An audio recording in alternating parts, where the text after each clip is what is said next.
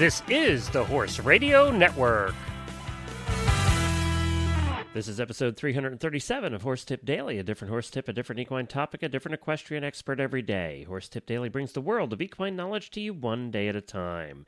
This tip is sponsored by FeedXL. Visit them at feedxl.com.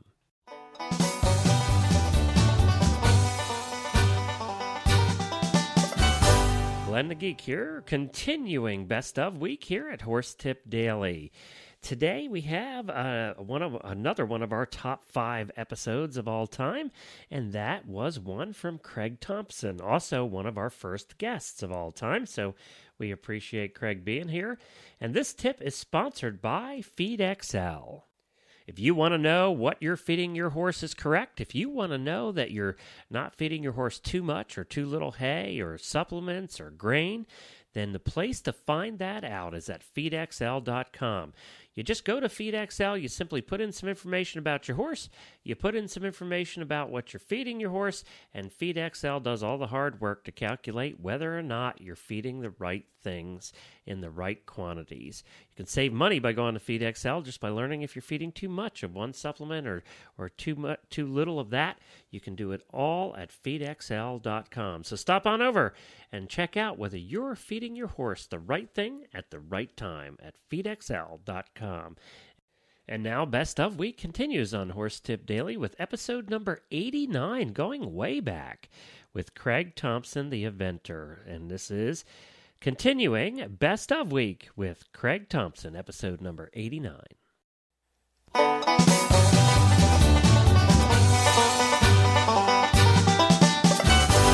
I am Glenn the Geek back with you from Lexington, Kentucky on Horse Tip Daily.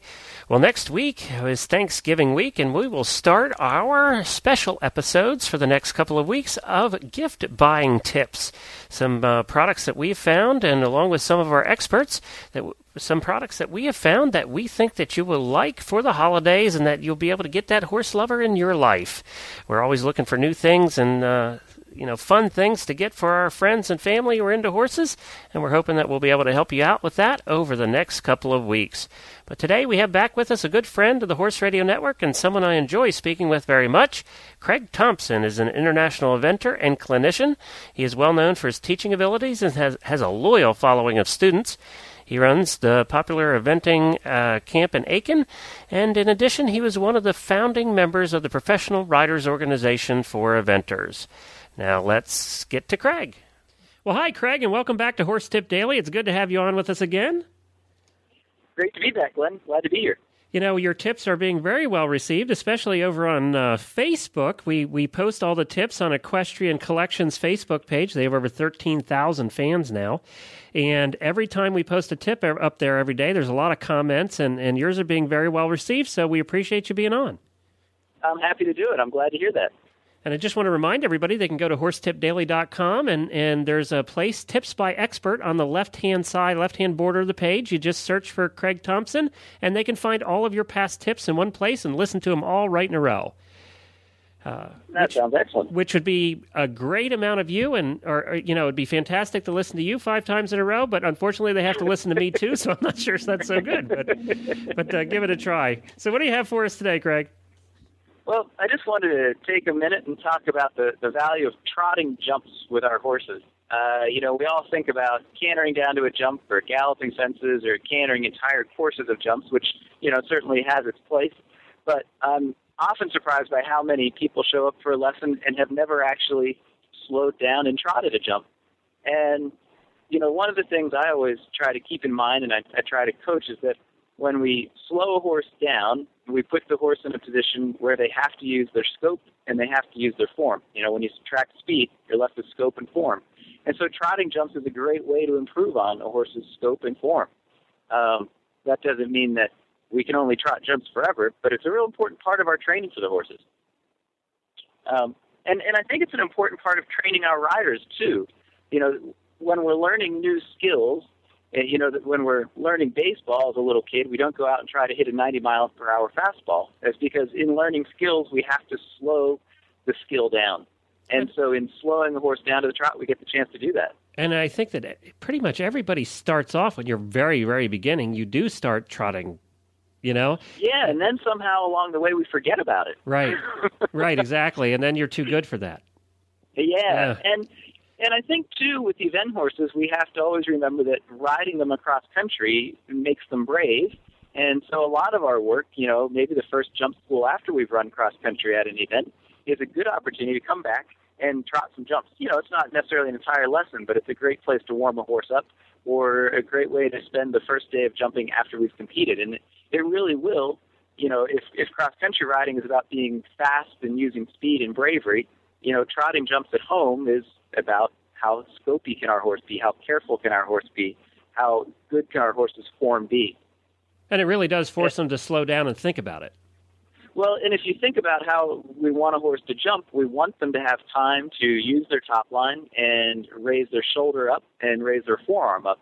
And when we hurry a horse, we take away from that opportunity. You know, a horse, a horse that's been hurried defenses doesn't feel, doesn't remember that they have time to plant their hind feet squarely, push off of both hind feet evenly, and draw both forearms up evenly.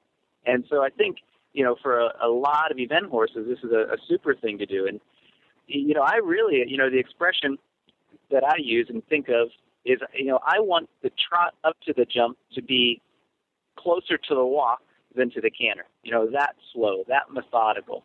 And, you know, I really want the horse and the rider to feel like they can get very close to the jump. And the jump doesn't have to start out very tall. You know, you can start out with a vertical that's knee high, but you can work that vertical up to waist high or even taller than that as as the skill is developed. Well, that's great, And- you know, and I think that goes along with we actually just had, and I'm trying to think, it was Debbie McDonald, uh, the dressage rider, who was on talking about how people, uh, how there is the propensity today more than there had been in the past for people to want to move up quicker. And of, of course, eventing has addressed some of that with the new regulations, but but she- you know she she she did a whole tip on on you know on taking your time, and and by taking your time, you're going to go further faster. That's exactly right. And I think you'll hear every good trainer preach that day in and day out, and it's so true.